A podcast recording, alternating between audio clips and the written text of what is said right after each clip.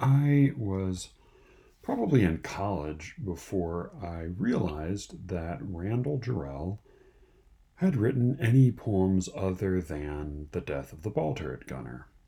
Uh, that's, it's a great poem. It's uh, five lines long and was anthologized uh, very widely. It was, it was a poem uh, I read you know several times between middle school and, and high school, and and so it was, it was really my only uh, reference for him.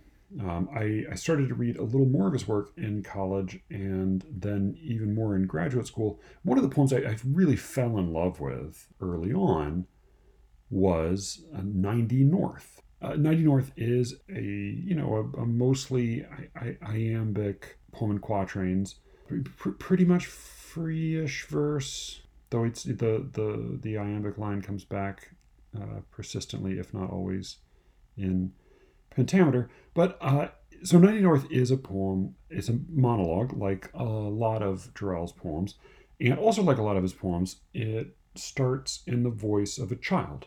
Uh, Jonathan Farmer has remarked that a, a, really a, a, lot of Jarrell's most touching work is written either in the voice of children or, or, or you know about children. And I would add to that often in the voice of or, or with a, a, a focus on uh, housewives or, women without a great deal of power. Uh, so, you know, I think there's a, there's a little bit of a vulnerable note there. Um, so, 90 North, the boy uh, narrating the poem describes fantasizing as a kid about being at the North Pole and sort of enjoying his his conquest and his heroism and even sort of finding something almost comforting in its in shivery safe sort of way uh, and, and imagining the extreme cold while of course being bundled up safely in bed he begins the poem At home in my flannel gown, like a bear to its floe, I clambered to bed. Up the globe's impossible sides, I sailed all night, till at last, with my black beard, my furs, and my dogs, I stood at the northern pole. And of, of course, the designation 90 North refers to the North Pole. So that's the first uh, few stanzas, and then there's a break. And in a wonderful turn, the rest of the poem takes place as the same character, now all grown up as a, as a, a man, who has actually grown up to be a polar explorer and is has reached the North Pole. And it is a little different than what he expected. He says, um, uh, I stand here, the dogs bark, my beard is black, and I stare at the North Pole. And now what? Why go back? Turn as I please, my step is to the south. The world, my world, spins on this final point of cold and wretchedness. All lines, all winds end in this whirlpool I at last discover, and it is meaningless. Uh, so he goes on to kind of reflect on the the uh, folly of his fantasy as a kid. And then the poem has this wonderful sort of peroration at the end that I really loved. I really fell in love with the end of this poem first. Um, so the, the poem ends uh, with his summary of you know his conclusions as a grown man, having having lived out his boyhood fantasy and become the uh, what he thought would have been a great what he thought was going to be a gratifying act of heroism turns out to be a brutal and excruciating and ultimately empty gesture. So he ends the poem I see at last that all the knowledge I wrung from the darkness that the darkness flung me is worthless as ignorance. Nothing comes from nothing, the darkness from the darkness. Pain comes from the darkness, and we call it wisdom. It is pain. And that, I thought, was just a stirring, gripping, satisfying way to end a poem. It felt uh, it felt like a, you know, what maybe a sort of a more existentialist version of If or Invictus. It was, it was, it seemed brutal and cool in a way that, uh, you know, especially my my early twenties seemed to seemed to flatter my sense of, of world weary uh, manliness. So I I retained my uh, fondness for this poem, but it's really been more recently that I've come back to it and begun to see it in a slightly different light, because, of course, Jarrell is, in so many of his poems, really gentle. I mean, really his best poems. I think he's often very gentle. And this is this seems to be such a tough guy poem. And and it is that in part, but this question of pain and wisdom really became be, became an, an everyday affair, an everyday concern. uh, maybe 18 months ago or 15 months ago, whenever it was, that the fucking quarantine started. And I began to see wherever I turn a certain kind of article. So I pulled up with about 30 seconds of Googling a slew of just headlines from uh, a lot of scholarly publications, a lot of uh, you know, popular periodicals, uh, newspapers, magazines, and and and you know popular websites. I'm just going to rattle off the uh, a few of these headlines that have to do with, of course, the global pain we were all experiencing and continue to experience, and the response we got to that from our public intellectuals, from our media, from our public health experts. The response being, of course, aha, you thought it was pain, but really it is wisdom. How to make the pandemic work for you. So here's just, I'm just going to rattle off these headlines that I found really with no effort very quickly uh, just this afternoon. So from I, am not even going to read the names of all the publications. This, this first one's from uh, the Columbia School of Public Health, but I'm just gonna, I'm just going to go straight through the headlines. They're all real headlines. So this the first one: ten lessons from our pandemic year.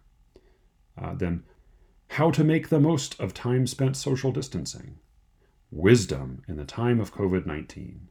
The great coronavirus pandemic of 2020. Seven critical lessons. Wisdom in the age of the coronavirus pandemic. Seven tips for self-improvement in quarantine. Boy, that is that's a that that one's fucking infuriating. And then finally, from ugh, from surviving to thriving, pandemic wisdom must chart our course. And that is exactly the kind of headline that sent me back to 90 North. Because uh, Jarrell refutes that claim, but I, I began to read in his refutation something other than just uh, a jutting jaw, I, I, other than just a, a stiff upper lip and a puffed out chest and uh, a refusal to bend to the elements. I started to read in it a kind of compassion.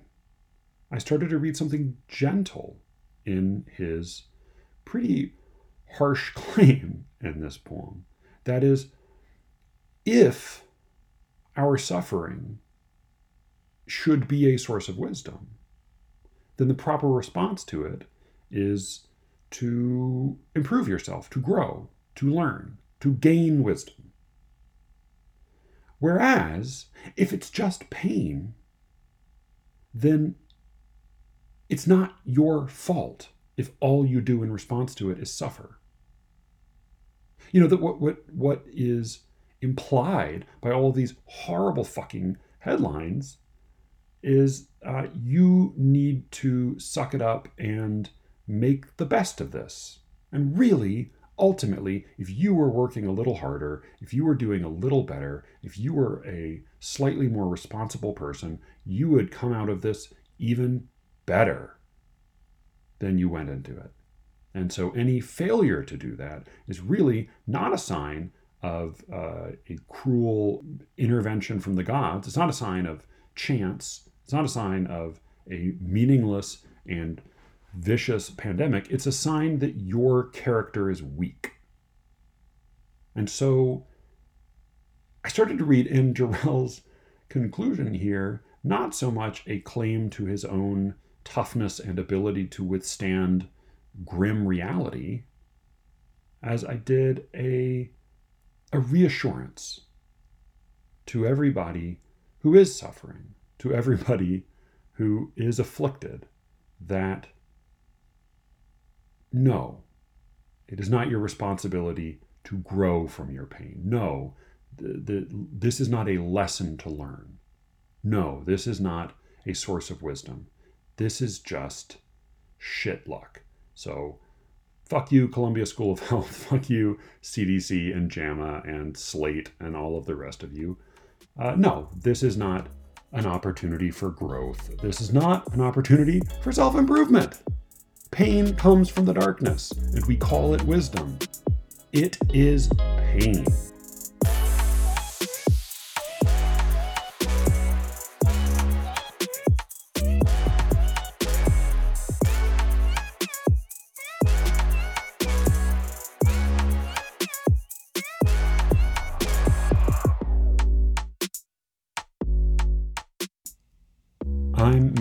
Smith, and you're listening to Slee Rickets.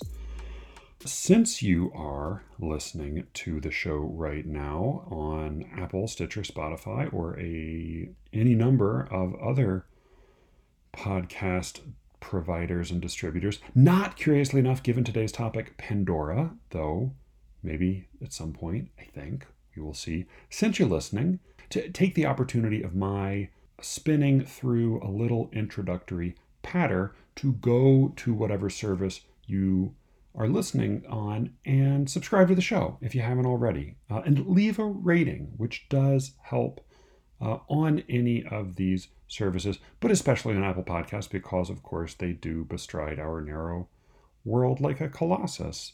Or if you're not one for leaving a digital fingerprint, just recommend the show to somebody you think might like it. I will be uh, grateful to you for that. You can reach me, please do uh, reach out to me with any questions, comments, or suggestions for future guests or show topics or poems that uh, you'd like to hear or you think I ought to know about. You can reach me at sleerickets at gmail.com. Thank you so much. The other day, I was talking to my dad about Alain de Botton, who's a British novelist, public intellectual, and uh, sort of a pop philosopher. He's written about a pretty big variety of subjects.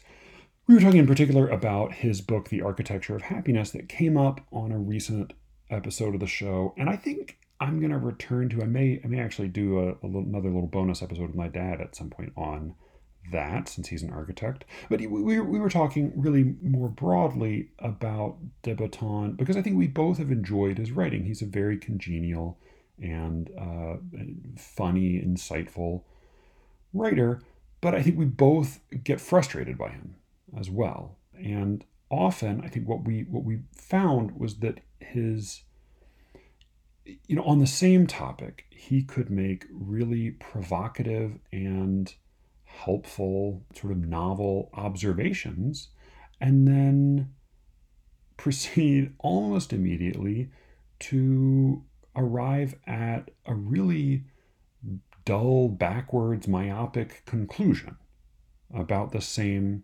topic.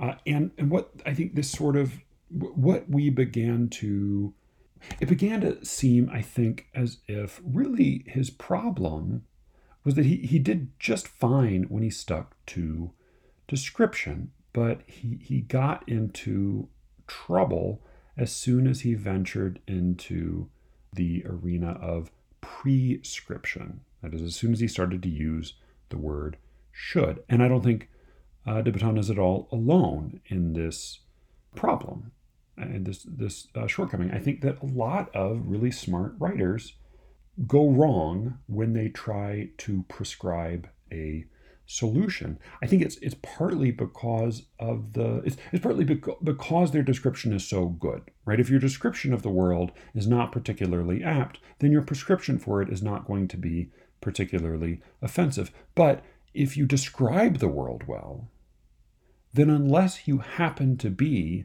the one who holds uh, you know all the answers, your prescription is probably going to do one of three things.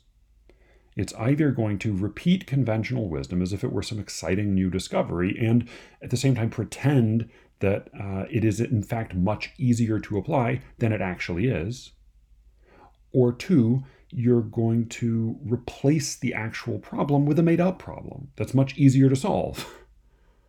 Uh, or you're going to, three, you're going to replace the actual world with a made up world in which it's much easier to solve the actual problem than it is in our world, right? You're going to distort uh, one or another element that you just that you just described and conveyed so accurately a moment before. There's going to be a a kind of a bad faith or a, a sleight of hand, and I think that's that's certainly what happens with de Botton. I think it happens with a lot of us. You know, this this um, came up two episodes ago. I think in my conversation with Austin, we we sort of followed a different path, but he mentioned having a student who questioned the tendency in a lot of the, the stories or poems they were studying in class, the tendency to leave things unresolved. Uh, she was an engineer or an engineering student, and so did you know her question, which was it was which was quite an astute question to Austin, as he said, was, "What's the point of leaving things unresolved?"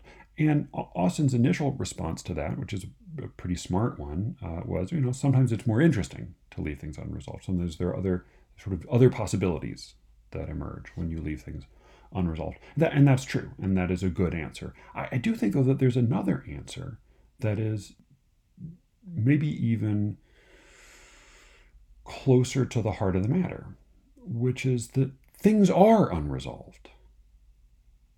Right? And and representing in order to represent them as if they were resolved, you would have to distort them. Uh, furthermore, even if there were some resolution, even if there were a a way to solve the problem that one has done, you know, worked so hard to accurately describe, uh, you know, most of us don't know what that solution is. So when you have conversations with writers about whether or not you should uh, instruct your reader, the, the question that should come first is, well, do you know enough to instruct your reader? You know, I, I've never liked didactic stories. Uh, I think most of us really, if we're honest with ourselves, lose our appetite for that stuff way back early in elementary school, if not before. They're just not very fun. But beyond that, I've never felt comfortable teaching a lesson in stories or poems or, uh, or plays because I don't know what that lesson would be. I don't have the answer to offer. And all of this got me thinking about how and why this distortion emerges. And I think it, tends to be because of one or another species of hope. That is, we see the way the world is, but we hope that something will give, that something will be easier than it appears, that uh, that something will will turn out not really to be the case. We hope we will turn out to be different than we appear, uh, and and hope is you know as as people have been very fond of insisting over the last year and a half, hope is essential. We cannot live without hope. Uh, but I I have also come to suspect that hope is is actually rather cruel.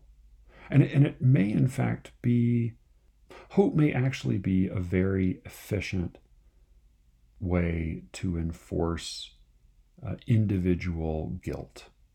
So the question, if we're going to talk about hope, goes back to a very old story uh, this is one I, I, I, stumbled into again recently uh, in reading to my daughter. So, this is the story, of course, of Pandora and her pithos or jar, or as we uh, call it now, box. Uh, so, Pandora's box was a, a jar filled with gifts from the gods, although the, the terms of these gifts are a little ambiguous. Pandora herself uh, was called the the all the all bestowed or all given. She you know Pandora means all the gifts because the, uh, all of the gifts all of the gods collaborated on her composition and, and, and endowed her with with many graces, many desirable and admirable qualities, though they also made her foolish and, uh, possibly deceitful. They then this was this was in answer to Prometheus having you know Prometheus stole fire from the gods and gave it to man. This was a a severe primal offense and it needed to be punished. So Zeus, the punishment Zeus devised was to create this shining, dazzling, uh, remarkable woman named Pandora, and to to shower her with personal gifts from uh, from all the gods, but then also to give her this jar filled with a different kind of gift, perhaps. Uh, they then gave her, she was herself a gift, they gave her to Epimetheus, Prometheus' brother. Prometheus, of course, meaning uh, forethought, and Epimetheus meaning afterthought. Uh, Epimetheus took her as his bride, was very happy to see her. She was uh, supposedly she was the first woman, so this was this was an exciting new development for him, and she wasted no time in doing exactly what she was designed to do, which is to say, opening the jar. She, she opened the jar, and as we all know, some problems followed. So this is I'm going to read from the the the conventionally I think the the oldest known surviving version of this is from Hesiod's Works and Days. I'm just going to read this little passage from A.E. Stallings' somewhat recent translation of the works and days. She's, uh, as always, a delightful writer and commenter. Her, her notes and her introduction are just as fun to read as the poem itself. So uh, this is Pandora has arrived and uh, lid or jar in hand uh, at Epimetheus' house, and here is what happened. But woman grappled off the jar's huge lid, scattering its contents as she did unleashing sorry troubles on mankind. Hope only did not fly. She stayed behind in her impregnable home, beneath the lip of the jar. Before she had a chance to slip out, woman closed the lid, as Zeus designed. More ills galore go roving through mankind. The sea is full of bane, the earth of blight. Some ailments come by day and some by night, bringing men ills. They roam of their own choice, in silence, since Zeus robbed them of their voice. No getting round it. Zeus's schemes prevail. So Zeus sent a jar full of curses, and Pandora unleashed them on the world. She snapped the jar shut again, or perhaps the last item in the jar didn't fly out of its own accord. It's a little unclear here, uh, and I don't have Greek. So apologies right now for everything that follows to uh, Alicia as well as Aaron Poochigian, Chris Childers, uh, Ryan Wilson, and any other uh, classicists who might hear this episode and grind your teeth in frustration at my ignorance. My apologies. But uh, there, there is some ambiguity about exactly what happened. But what seems to have happened is that there was a jar full of curses. Pandora opened, uh, opened it up, let them out on the world. From then on, man, mankind's life was much worse as a result. But hope lingered in the jar, and so hope was a kind of uh, balm or salve for all of these evils. Now, immediately, and I think even a child uh, can see this, there's a sort of a problem here. There, there's a paradox here, just in the text itself. Because if these curses flew out into the world, and that is how they came to afflict mankind, then what does it mean that hope remained in the jar? are we meant to think that we so hope did not get out? Did did hope stick around and then you know did pandora and epimetheus and prometheus apply hope in some way that uh, that made it more deliberate? Why why what was Hope doing in this jar to begin with? And why do the rules for how she gets applied to human life differ so much from the rules for how all of these evils and afflictions get applied to, to human life? What's there? There is a there is a kind of a a problem and uh, just out of curiosity, I, I asked my wife Joanna what her memory of the story was. And, and she recounted a very similar version of it, but, but she had a, a slight uh, revision that I thought sort of resolved the problem. Right? She said that uh, all of these evils escaped from the jar, of course, but then hope was the last item to escape.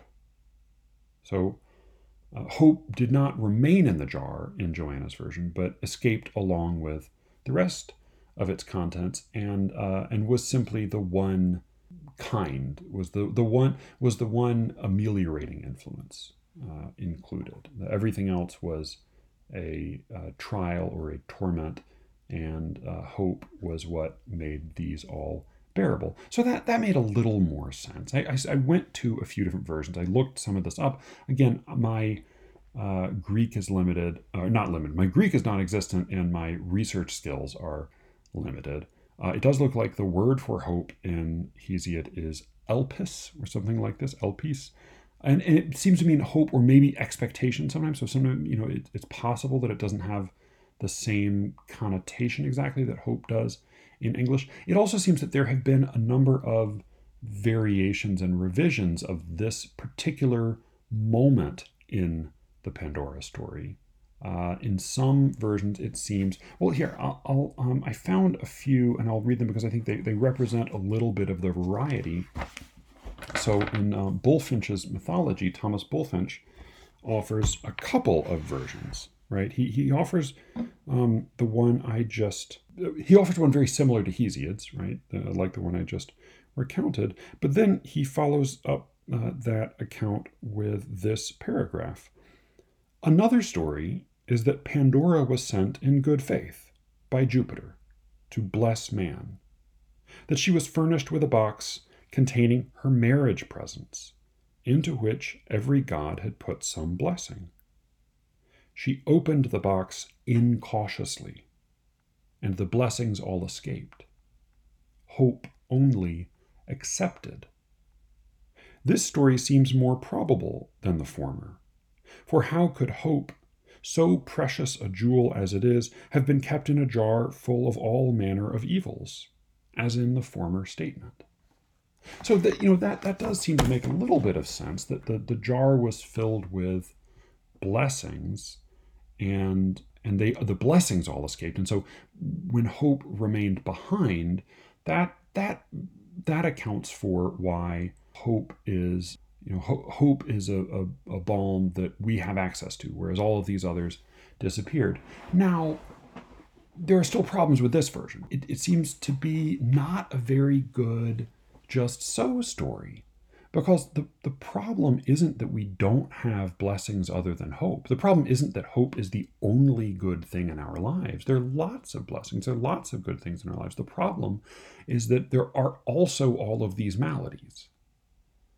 So it, it doesn't really seem to be accounting for the world as we experience it. Uh, so I found another, a couple other versions in Robert Graves' collection of Greek myths he, he, he provides one version, interestingly, in which Epimetheus acts with uh, the advantage of forethought. That Prometheus warns Epimetheus not to accept any gifts from Zeus. And so when Zeus offers Pandora to Epimetheus in one version, Epimetheus refuses her. And it is Zeus's fury and having been uh, outfoxed the, that uh, inspires him to chain Prometheus to that rock and send the eagle to tear out his liver every day. So in in uh, another version, the those events happen in reverse order. So um, here's here's uh, a another alternate version from Robert Graves. This is from his um, uh, collection of the, the Greek myths. Epimetheus, alarmed by his brother's fate, hastened to marry Pandora, whom Zeus had made as foolish, mischievous, and idle as she was beautiful. The first of a long line of such women. I think that's Graves' uh, um, editorial.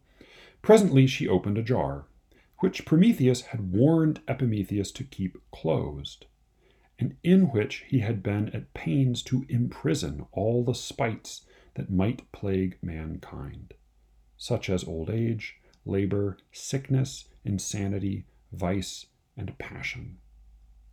Out these flew in a cloud, stung Epimetheus and Pandora in every part of their bodies, and then attacked the race of mortals. Delusive Hope, however, whom Prometheus had also shut in the jar, discouraged them by her lies from a general suicide. So this is this seems to be there there are there are some versions in which the jar belongs not to the gods but to originally belonged to the brothers Epimetheus and Prometheus and it, it, in some cases at least it it seems to have held all of the elements that they they abstained from assigning to mankind when they were making the race of men. So uh, it's, a, it's a jar of leftovers that Pandora releases. Um, in this case, um, as with Joanna's version, hope does escape the jar, but it's delusive hope, and its purpose is to keep men from uh, killing themselves. Because if they had all of these other afflictions and no hope, then life would be unbearable. The Graves version does present a, a coherent and you know, basically complete account of the Pandora story. Like Joanna's version, it does resolve that that basic paradox, but you know, if it has a shortcoming, it's that it it simply gives up the detail that Pandora held back or, or recaptured the final contents of the jar, the final element, gift or curse and that doesn't feel like just a an indulgence of Hesi. It, it does seem sort of like a, an essentially Greek motif that uh, the Greek the Greek gods traditionally they, they can't undo each other's actions. They can't even undo their own actions once they've you know committed to a course, but they can modify them. And a lot of the stories have that sort of you know, mid-narrative revision in them so that Hera, in a rage, strikes Tiresias blind, but Zeus, in sympathy with him, uh, gives him foresight. Apollo grants Cassandra the ability to uh, foretell future events, but when she you know, refuses his advances, he curses her with the addendum that no one will believe her. So that little detail that Pandora catches that last element. That does feel like part of the fun of the story, and the Graves version simply shrugs it off, ignores it. And so, in that way, it doesn't feel totally satisfactory.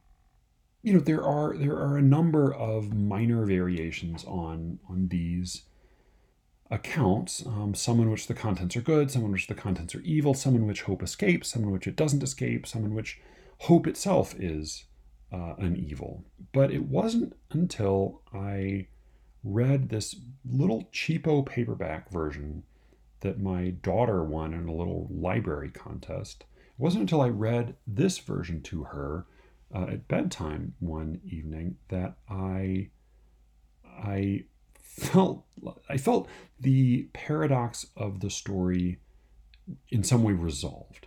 That this seemed to be the only version I had ever read that handled that wrinkle of hope in a way that seemed really elegant and also true to life. So, this is, funnily enough, the Bernard Evslin version of the story. This is from the book The Greek Gods. It's a children's book that Bernard Evslin wrote with his wife Dorothy Evslin, Evslin and Ned Hoopes or Hoopies. I don't know. Pronunciation doesn't matter. Uh, so this is a, this is a, you know a, a, a, book for children, a collection of, of the Greek myths, and um, I'm gonna I'm gonna read a slightly longer passage from this. This is the end of their account of the Pandora story, and I think it's I think it's really again it just it it, it threads the needle. It unravels this knot in a way that I was really impressed by. Again, uh, for those of you who, are classicists, it, there may be an obvious source for this particular interpretation.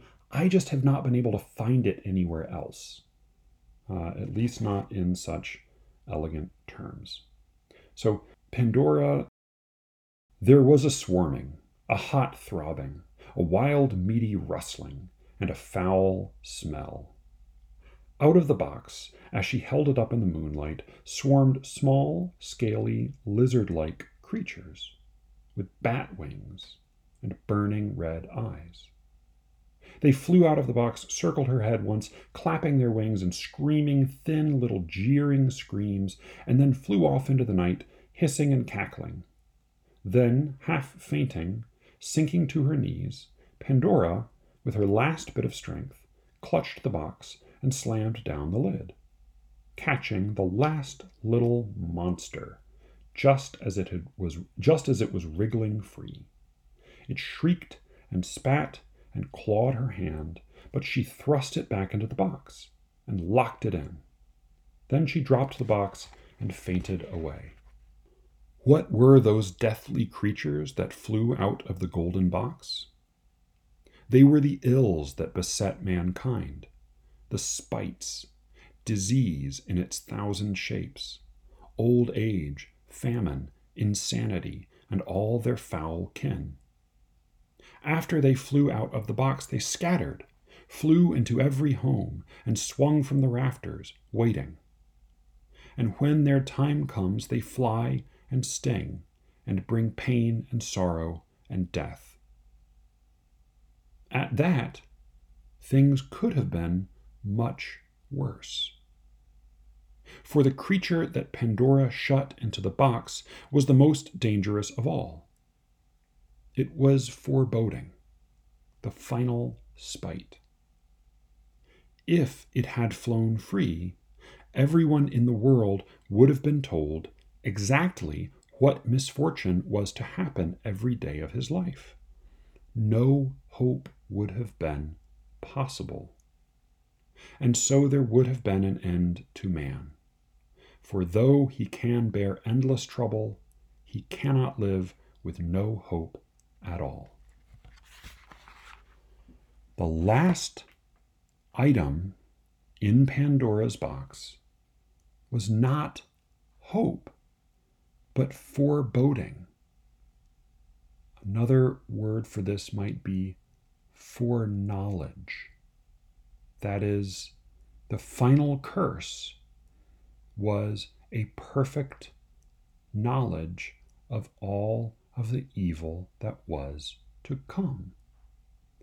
Hope remained with mankind, not because Pandora caught it in the jar, not because the gods threw it in along with the other along with curses in, as a sort of a balm, but because Pandora snagged the final curse and held it back. The final curse being the foreknowledge that would have dissolved all hope. That, that version strikes home. That version seems both self consistent and uh, true to life. You know, in this version, I think we see the real problem with with description and prescription. Right? If your goal is uh, helping mankind, doing good, then of course hope is necessary. You cannot live without hope. But if your job is to describe the way things are, then hope is almost necessarily a distortion I mean, this is, I think, the problem that hamstrung uh, public health experts in the last year and a half. They, they, they got them constantly second guessing themselves because they got caught up between description and prescription and ended up uh, failing at both very often. Hope as a prescriptivist is crucial. As a descriptivist, hope is not a possible future. Hope is not a possibility at all. Hope is merely and literally applied ignorance. If we were free of hope, we couldn't live. But if we were free of hope, maybe we would at least be able to forgive ourselves for failing.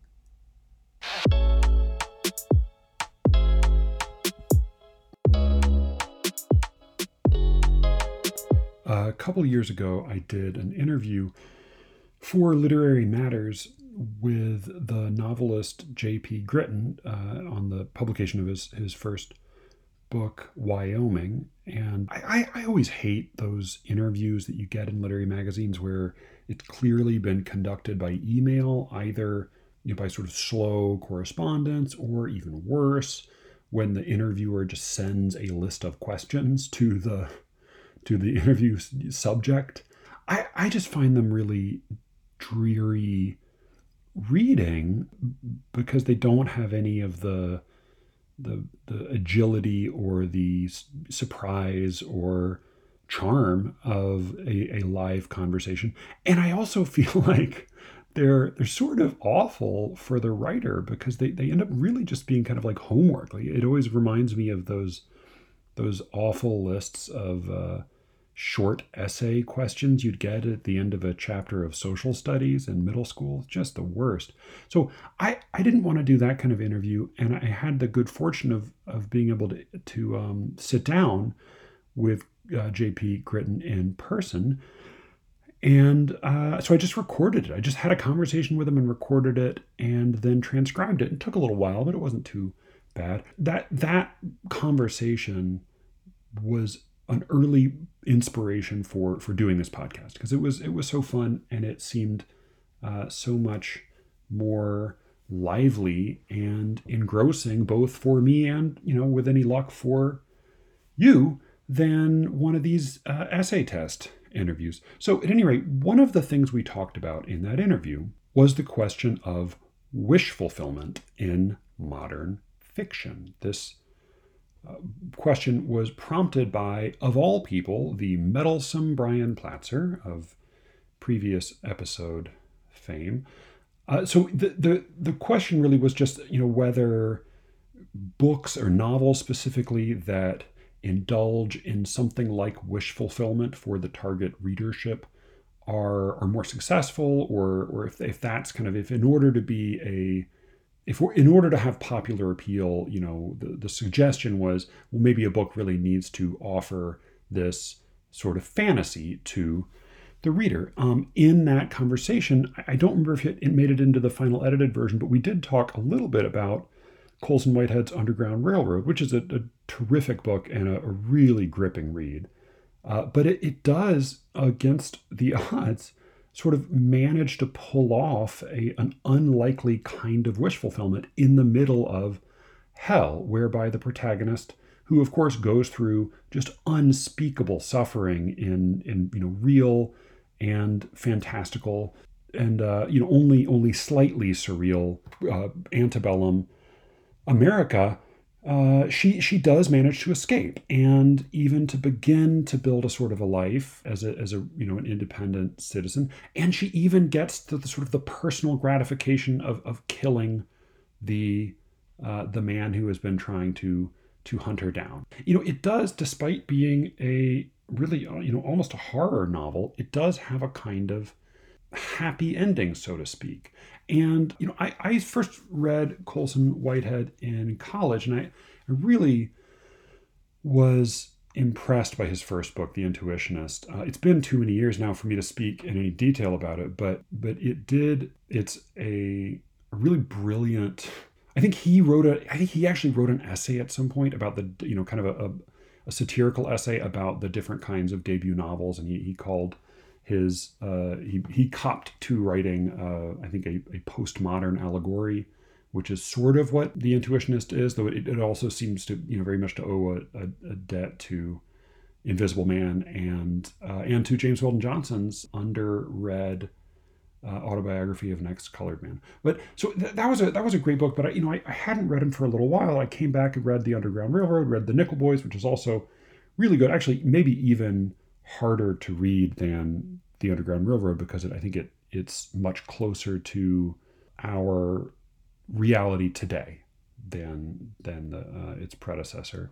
Um, but that book also managed sort of to pull off a certain kind of wish fulfillment with a twist. Because this was really the question that I had for JP, that, that he and I both wrestled with was, you know, is it possible to provide something like wish fulfillment in a novel while also remaining true to you know what to felt reality to, to a felt understanding of life as we know it which which tends not to be uh, very much like a fantasy or a Freudian dream.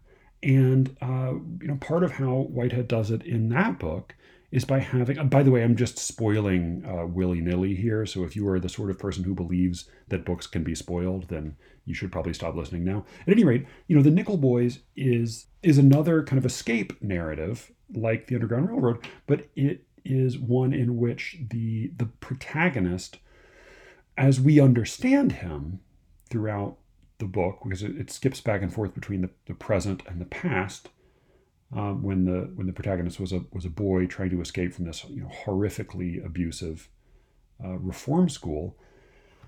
Uh, what what you know the the way he pulls off the the wish fulfillment that is not wish fulfillment is by having the the the main character as we understand him as we, you know the, the same guy we believe has escaped and escaped decades ago we see him get shot and killed as a boy on his way out of the camp. And it's only then that we realize that it was his friend who did escape and who took his name in to you know to honor his dead friend. And that that's the person we've been following in the present day. So that was i think a, a, a clever trick. But uh, you know, while I was in the long, dark winter uh, before people started really getting vaccinated, I, I happened on not even an article. I, I, literally I just read the headline of this this article in Electric Literature, and it it convinced me to go back and read one of Whitehead's books that I had missed.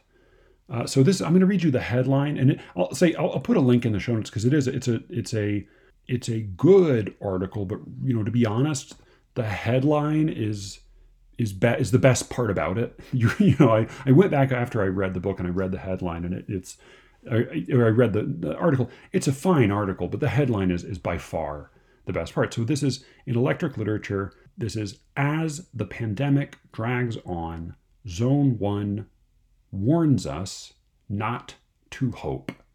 Zone 1 is the name of Colson Whitehead's 2011 pandemic novel. So, uh, once again, as the pandemic drags on, Zone 1 warns us not to hope. And this is by Matt Matros in Electric Literature uh, in January of 2021. So, I, I, I saw that. I ordered Zone 1 uh, and I read it very quickly. It's a, it's a really speedy, engrossing, totally entertaining read. I mean, it is grim, but it is very entertaining. Uh, I, I, actually think it's one of his better books, uh, and and I think wonderfully, it also cuts the the Gordian knot of wish fulfillment in a different way, in, in a whole different way than than his other books do, uh, or at least uh, these. You know, these these are the the four I've read. I know he has he's uh, just a a um, a maddeningly prolific writer. Uh, but so I, I, wanted to just say a word about Zone One because I think. Uh, what Matt Matros gets right is that this is a book that is in, in many ways uh, written against hope. uh, as a protest against hope. Um, so Zone One is a zombie novel, but unlike most zombie uh, narratives, it doesn't take place in the immediate uh, chaos of a of an outbreak of this zombie plague. It takes place, you know, a year or two out after most of the initial bloodshed has passed and the uh, forms and structures and authority of the U.S. military and the U.S. government have begun to reassert themselves, and even some, you know, the beginnings of a global uh, community of nations have begun to make a, make a claim for for this new world.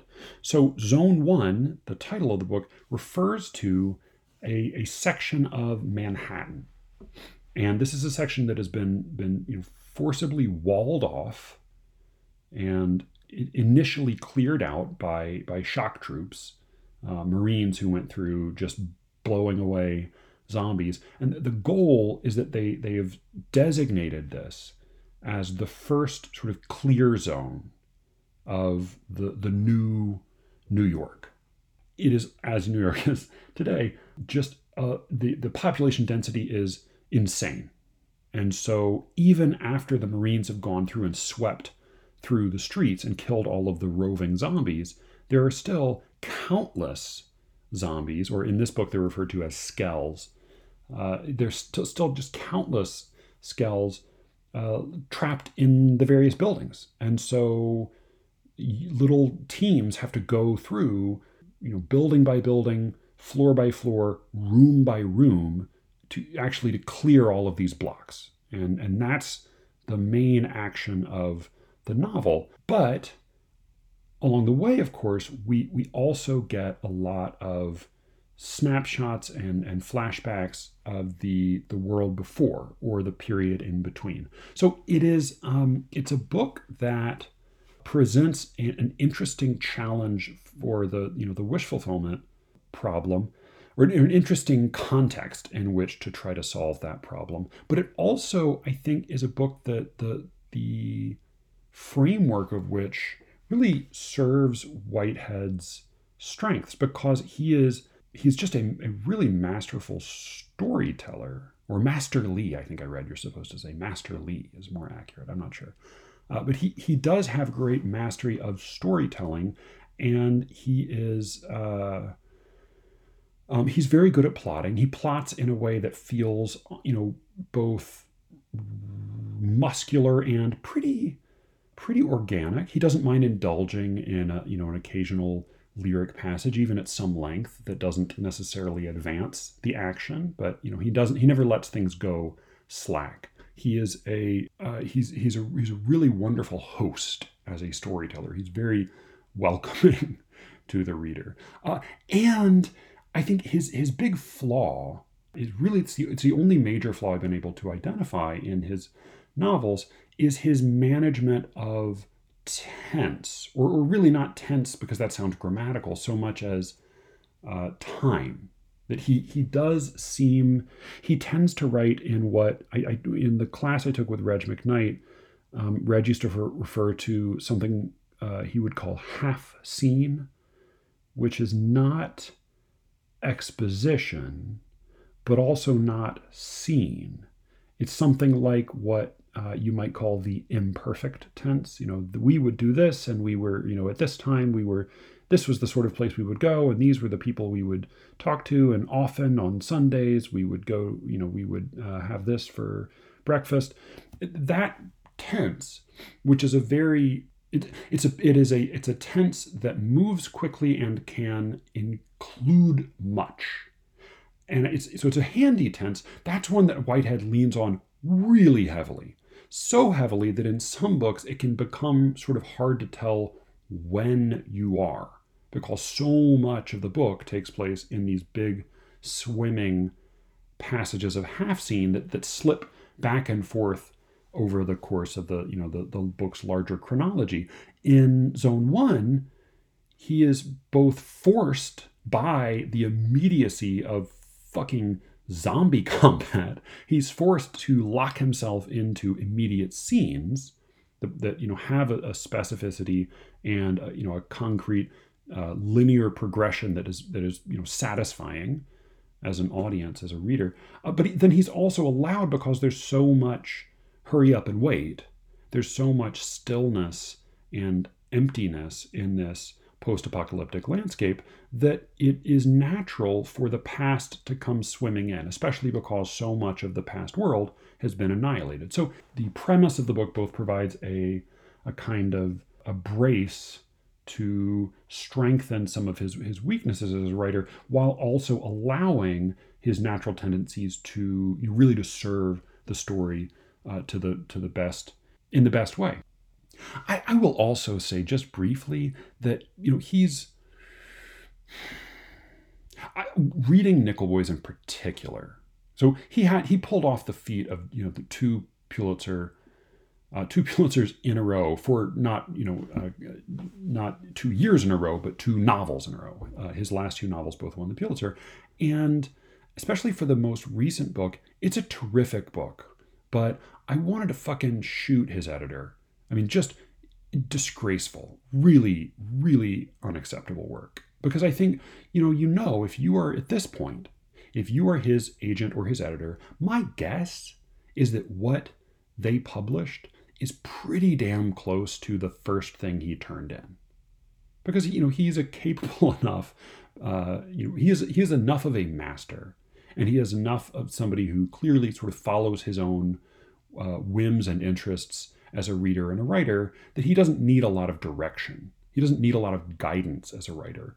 So my guess is that he basically turns in nearly impeccable copy, and then his agent and his editor just pass it along to the to the press. That's the impression I get because there were there were a number of just very easy, dumb little mistakes that got left in for no reason, just no no reason at all, except that somebody didn't bother to fix them, and that you know, it's it's because he is so successful and so good that that it didn't really matter. You know, they knew that it was going to be so good and so clean that it would both be critically acclaimed and commercially successful. And so, it, you know, there was really no incentive for them, except, you know, perhaps for an artistic incentive, to do their fucking jobs. But in Zone One in particular, yeah, I want to um, just after after that rant, I want to I want to cleanse your palate and mine by just reading uh, just one of his marvelous paragraphs from Zone One. So the the part of the pleasure of this book is that the protagonist, who, who goes by Mark Spitz, Mark Spitz being uh, the famous Olympic swimmer who, until Michael Phelps broke his record, was the, I believe, uh, was the the the Olympi- the, the Olympian who had um, won the most individual gold medals in uh, in history. I, I think um, and for swimming. The, the, the, protagonist is, is given the name Mark Spitz by his companions for sort of ironic reasons. You know, he goes into it at some point, but he describes himself as basically a, a, a middle class mediocrity. He was somebody who always knew how to get by, and really, you know, in the in the chaos of the zombie apocalypse, it wasn't being a, a huge badass or being a doomsday prepper that saved him. It was just being a, sort of a weaselly survivor. So he has this wonderful paragraph here in which you get, I think, a really good sense both of Whitehead's sort of swimmy sense of time, as well as his his wonderful command of of story story as told by backstory because that's really what it is and now that i think of it so much of his novels so much of all of his novels that i've read are are story revealed by backstory. And he just does it so convincingly that it, it's hard to it's hard to argue with him. So he uh, the Mark Spitz is camping out in an in a, an abandoned I think it's an abandoned office building at this uh, place at this point with his with the rest of his team. He's got a sleeping bag, so this is he's he's lying down for the night and sort of he ends up reflecting on the on on the past. And again, the skells that he refers to, a skell is is the word used in this book for zombie. Zombie appears. I don't think it appears anywhere in the book. This is a little bit of a long passage, but it's it's just too much fucking fun. So here here we are. The sleeping bag was comfortable enough on the teal carpet squares, but he missed sleeping in the trees, entwined in the branches like a kite. In the woods, bordering the dead subdivisions, in a public park, going native according to primeval inclination, levitating over koi in the acupuncturist's backyard garden. In those early days, he roved from empty house to empty house like the other isolates, making it up as he went along. He cased the abode in advance of night, selected his entry point, and then swept the ranch house or split level or other locally popular construction room by room. He checked the basements, the closets, the dryer, you never know, made test noises to draw out any skells inside, but not loud enough to alert a pack cruising outside. He discovered plague stricken unfortunates who had been locked away in attics like the photo albums of bad weddings, and came upon leaking wretches handcuffed to bedposts by fluffy erotic handcuffs. He put down any skell or skells who emerged from the den or romper room, and he made a hasty retreat if it got too hot, taking the pile covered stairs two at a time, or vaulting out the window, the inevitable window, landing messily on the patio set. He knew when it was time to split. It clicked in his brain, the same way he'd known which desk to choose in a new classroom on the first day of a fresh school year the one that would place him in a zone that reduced the chances of being called on, amid a high concentration of smart kids and inveterate hand raisers, but at a distinct and quirky angle to the teacher's vision that enabled Mark Spitz to pop in and out of his or her attention. The same way he knew exactly how late he could roll into work without it becoming an issue how often he could pull off this feat, and how busy he had to appear at different times of the day according to his boss's scofflaw seeking trawls through the cubicles. He'd always known when to say, I love you, to keep the girlfriends cool and purring. How much to push a deadline without repercussion, how to smile at the representatives of the service industry so that he got a decent table or extra whip. In his mind, the business of existence was about minimizing consequences. The plague had raised the stakes, but he had been in training for this his whole life. So uh, this is a God. He's it's he's just such a winning writer. So th- one of the the um, little strokes of genius that that Whitehead has that again that really does prefigure some of what we've gone through in the last year and a half is that this is a world, interestingly, in which you know the, the zombies kill uh, just a catastrophic portion of the population. So so anybody who is alive, literally the entire living population of the world at the time that the novel takes place, has, among other things, really severe post traumatic stress disorder. Necessarily. Everybody has been deeply traumatized. So literally every character is mentally ill in different ways. And it's just sort of something that everyone understands, that everyone has a sort of funny ticks, funny little uh, glitches in their personality, in their um, mood, in their affect, in their um, manner, their behavior, or their perception. For Mark Spitz, it's very simple, but it is relentless. He sees ash. He sees ash everywhere. Now, one of the, um, as civilization has begun to reassert itself, of course, one of the things that the, the New World Order has, has, you know, has had to uh, achieve, has had to pull off, is mass incineration of corpses. And so uh, this is something Mark Spitz sees because it's literally there, but then he also sees it inside. He sees it at times when the incinerators might not be running. He sees it everywhere at all times. He sees it settling on his MRE as he's sitting in a dining room. He sees it in the in in the the office where they're camping out. Uh, it's it's everywhere, and for Spitz, there is a so one of the things that the article that I mentioned did uh, point to is that, that Spitz stands apart from his um, his co-workers, I guess, his co-workers in clearing out Zone One, in that he refuses to indulge in any speculation about the world to come. He doesn't imagine what it will be like next. He doesn't imagine the new world. He doesn't look forward to the new world. He doesn't uh, hope for or anticipate or fantasize about the new world. And as much as possible, he tries not to think about the old world. Uh, this is partly just a matter of survival, but it's also because you know as we as we see, he he finds that it was really in the horror of having everything fall apart and having his tendency to minimize consequences put to this absolute test. It was in running, in sleeping in trees, in you know hiding out in toy stores to avoid zombie throngs. It was in all of these uh, sort of rat-like tactics of survival that he really found himself. That he really became the truest version of who he could be. And so, what is so because the book is told in this, you know, it's told over the course of maybe three days, but we do keep dipping back into the past.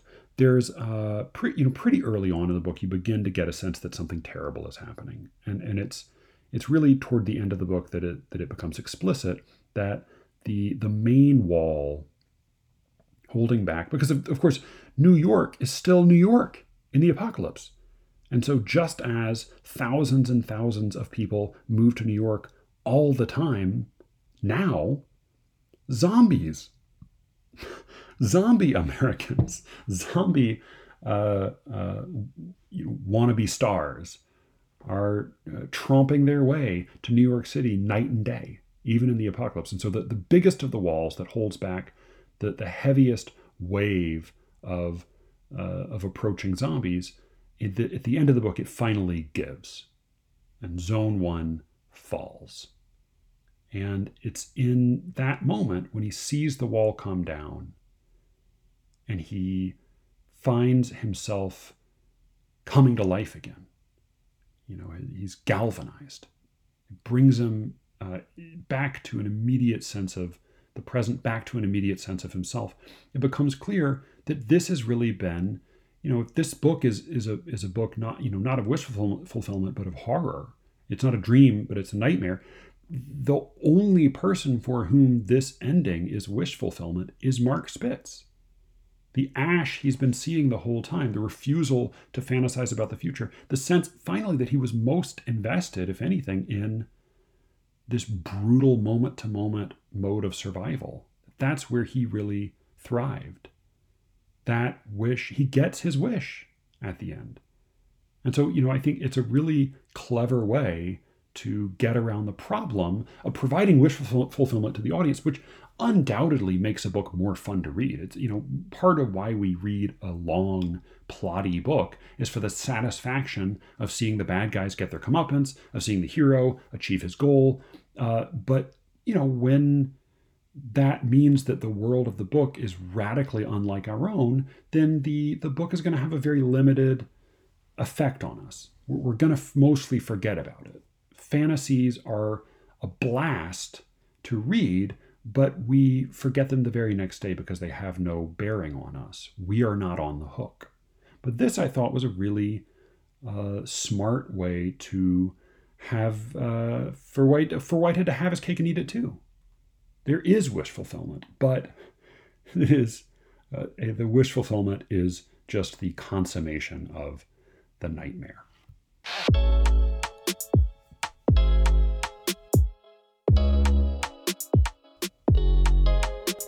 So, in planning an episode uh, against hope, I I'd initially thought that a, a great poem to end on would be The Wanderer, the anonymous Anglo-Saxon lyric from you know a thousand years ago.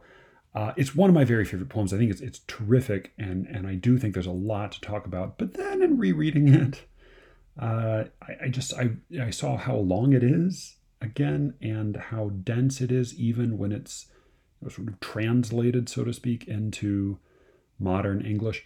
And I just thought that this episode has already gone on for fucking ever. So I, I think I, I may save The Wanderer for another day and instead uh, just read this short poem that I, I stumbled upon a few uh, months ago for the first time. My, my um, in laws dropped off a bunch of books from my wife's old bedroom uh, uh, probably a couple of years ago, and I just I've you know gone through slowly some of some of these, and I I came to the selected poems of uh, Louis MacNeice, and I'd only read a handful of his poems before, but I I came to this one, and I I thought this was something special.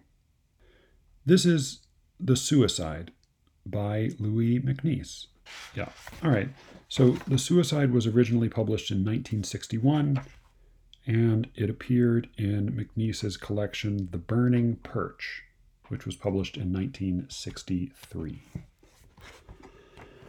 So, this is The Suicide.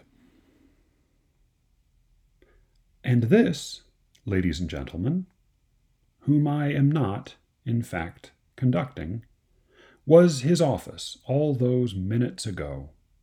This man you never heard of.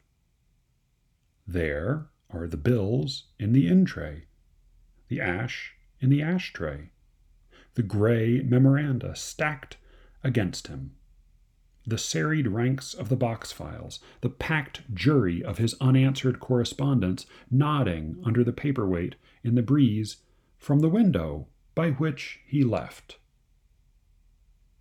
And here is the cracked receiver that never got mended and here is the jotter with his last doodle, which might be his own digestive tract. Ulcer and all.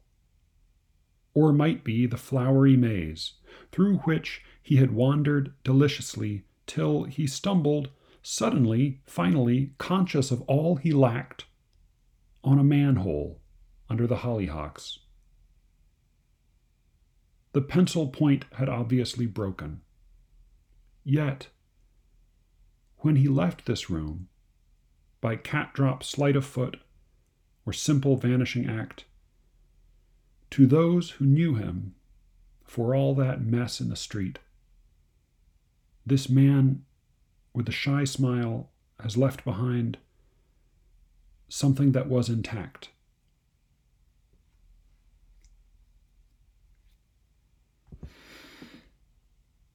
It's a short poem.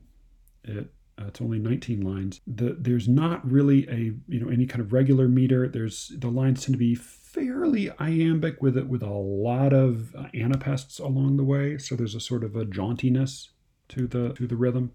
And there is a lot of internal rhyme, but most of the lines are not end rhymed properly, um, except for a number of them that return to the same insistent rhyme.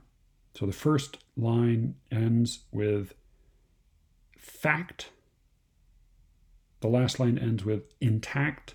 And along the way, we, we find there, there's line after line that ends with a word that rhymes with this same sound fact, stacked, packed, cracked, tracked, lacked, act, intact.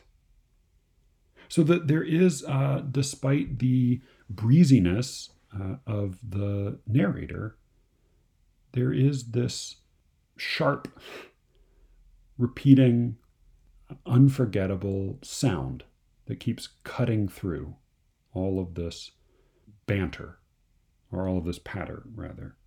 And the tone of the poem, I think, is really part of what makes it so effective. There's, you know, he's irreverent from the get go.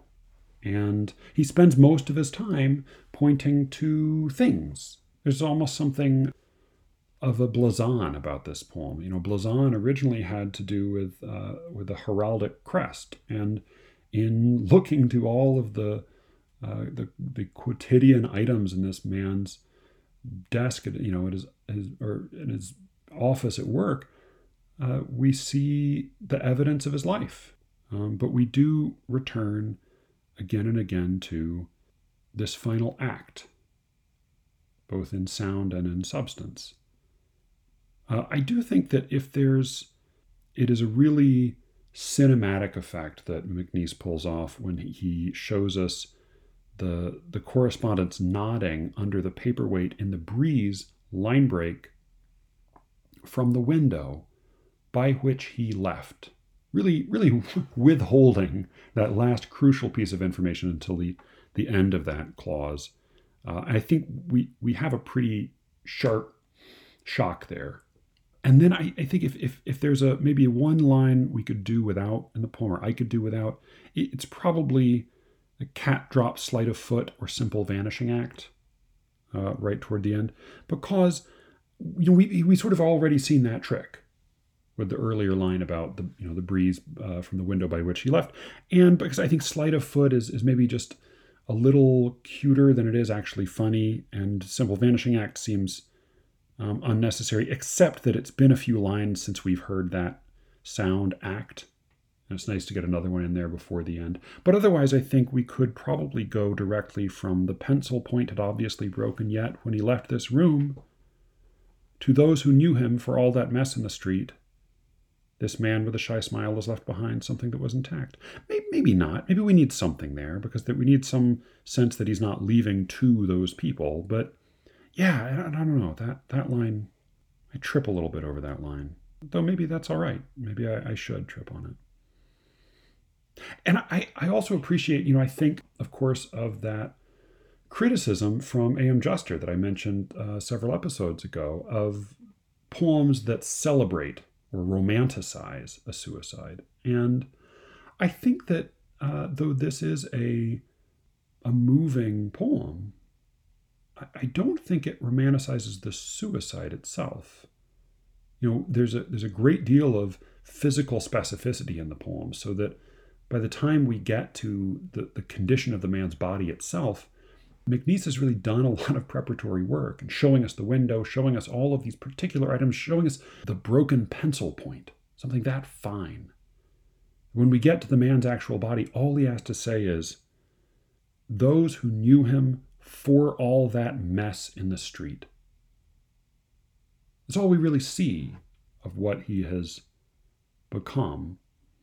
But uh, I think it's evocative enough that we don't need to see anymore. It is certainly not romantic. And even the little note of consolation that he's left something that was intact.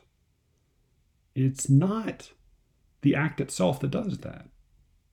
This is the suggestion that you know the pencil is broken, but the doodle is intact. But of course, you know I, I don't think that we are meant to believe that it's really just the doodle that he's referring to those who knew him have something of this man, and they already had it. This isn't something he brought about by stepping out the window, it's something that he left behind. Uh, and intact, I think, nicely, while, of course, closing out that uh, insistent rhyme, also uh, comes from a, a Latin for touch. Intact, there is some way in which, uh, despite having really obliterated. I mean, he's he's absent from the room. He is a he is a physical non-entity in the room, a palpable one. But he's also just utterly obliterated his body. I mean, he's reduced it to a mess rather than the form of a person. And yet, there is still this way in which he has left his touch. He has touched these people, and and it will stay. Something will stay, which I think is a kind of comfort that doesn't indulge in hope, which is maybe all uh, we can hope for some days. I'm going to read this one more time because it's a short one, and then I will uh, sign off. So, this is The Suicide by Louis MacNeice. And this, ladies and gentlemen, whom I am not, in fact, conducting, was his office all those minutes ago. This man you never heard of. There are the bills in the in tray, the ash in the ashtray, the gray memoranda stacked against him, the serried ranks of the box files, the packed jury of his unanswered correspondence nodding under the paperweight in the breeze from the window by which he left. And here is the cracked receiver that never got mended. And here is the jotter with his last doodle which might be his own digestive tract, ulcer and all, or might be the flowery maze through which he had wandered deliciously till he stumbled, suddenly, finally conscious of all he lacked, on a manhole under the hollyhocks. The pencil point had obviously broken. Yet, when he left this room by cat drop sleight of foot or simple vanishing act, to those who knew him for all that mess in the street, this man, with the shy smile, has left behind something that was intact.